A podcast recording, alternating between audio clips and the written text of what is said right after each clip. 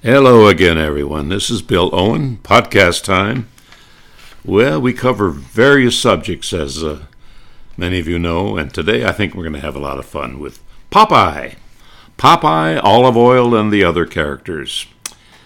Oh, everybody is familiar with Popeye throughout the world, I guess. Blow me down, he used to say. What else did he say? Shiver me timbers. He had that hoarse voice, of course. I'm strong to the finish 'cause I eats my spinach. I'm Popeye the Sailor Man. Toot toot. I am what I am. Or he coined a wonderful word. I am disgustipated. You'd always see him with that corncob pipe. And then there was Olive, his girlfriend. They finally did get married eventually, but uh, she was that tall, skinny girl with the black hair pulled back in a bun and she would uh, admire him most of the time. Sometimes she was angry at him, but when she was in love with him, she would say, "Oh, Popeye, oh, Popeye," and he would say, "Hey, Olive, I loves you." Thimble Theater. That was the name of the newspaper comic strip. It wasn't known as Popeye, and I'll tell you why. It started in 1919. Popeye did not appear until 10 years later. That's right, it was all about Olive Oyl and her family. And so it was January 17, 1929, when they introduced Popeye. And he became so popular that eventually the, the strip title was eventually changed in his honor to Popeye. He had that bulging forearm, remember, with an anchor tattoo on it. Thimble Theater was created by Elzie Crisler Segar, S E G A R. And he had a clever way of signing his strip in, in the last panel with simply a drawing of a cigar, as play on the word cigar. And when he died in 1938, an assistant named Bud Sagendorf took over, and it ran for years and years. It's still popular today, Popeye. Max Fleischer came along, created a cartoon short series for Paramount Pictures. Robin Williams played Popeye in the live action feature film back in 1980. Popeye, where'd he get his strength? You know that, don't you? From eating spinach. Yeah. If he were losing a fight, he would pop open a can suddenly and instantly become super strong, and of course, he had to win the fight. Well, what happened was kids started eating spinach, think they'd be as strong as Popeye, and the sales rose so much that in Crystal City, Texas, spinach growers erected a statue to Popeye. They were so thankful for what he had done for the crop of spinach.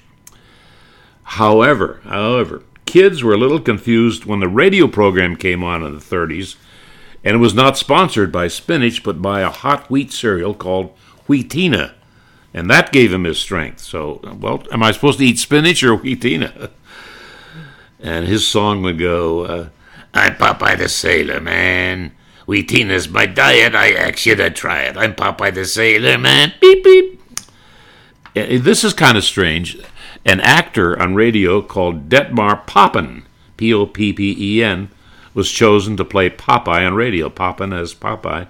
And even more curious, Olive LaMoy was the first woman on radio to play Olive Oyl. Olive LaMoy, Detmar Poppen.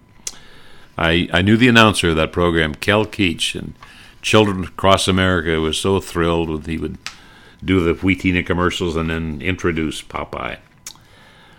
We mentioned uh, Olive Oyl, and uh, Mae Questel was another person who did her voice. And Mae Questel did not only Olive Oyl in the cartoons, but Betty Boop. Remember her?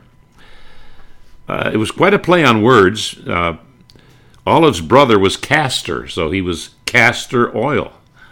And the mother was Nana for banana, Nana Oil, and the father was Cole, C O L E, so he was Coal Oil. So that was the oil family. Another beloved character was J. Wellington Wimpy. And he had a famous line. He'd say, If you buy me a hamburger today, I'll gladly repay you on Tuesday. Which, of course, he never did. No. Wimpy. Well, there's a word wimpy in the language for him someone who's not very uh, aggressive. How about the baby Swee'Pea was left on his doorstep in a box in 1933? Popeye adopted him, and for the most part, all he said was glop. Once in a while, he was able to come out with real words, but glop was that was Swee'Pea's word. He also had a son, Matey, who became a newsboy, and Popeye Jr. Uh, Sweet Pea, by the way, was sometimes referred to as Schooner. And uh, Popeye would call him the boy kid. Yeah, the boy kid. Oh, the enemy of Popeye, you know him, Bluto. He was a sailor also, and he was quite a rival, and he was always trying to win over Olive.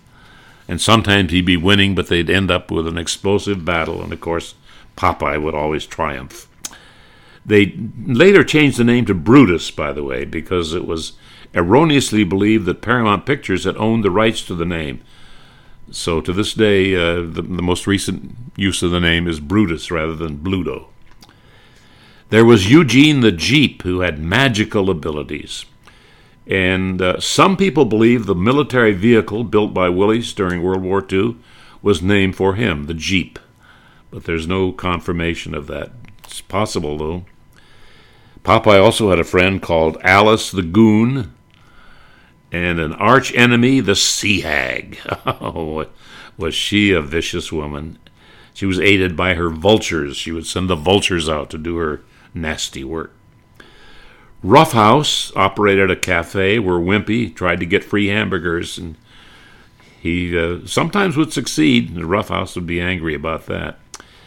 Another friend of Popeye, but one who disliked Wimpy for some reason, gentleman with a foreign accent who was called George W. Geezil.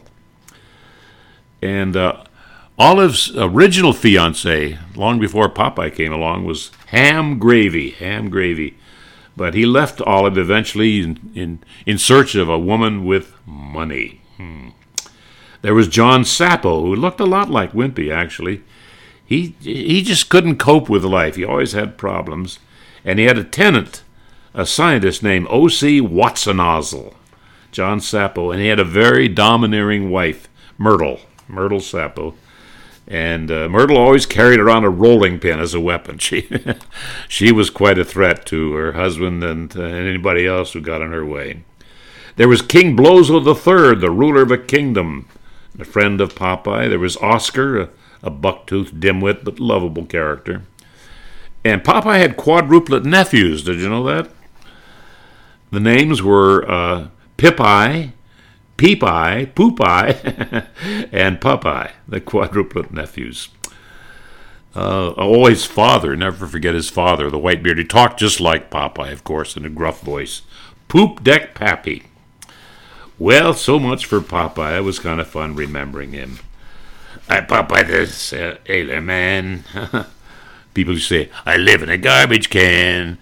I always go swimming with beautiful women. I'm Popeye the Sailor Man. Boop, boop. well, that was fun, and I hope you'll join us for another uh, session sometime in our next podcast. This is Bill Owens saying bye bye.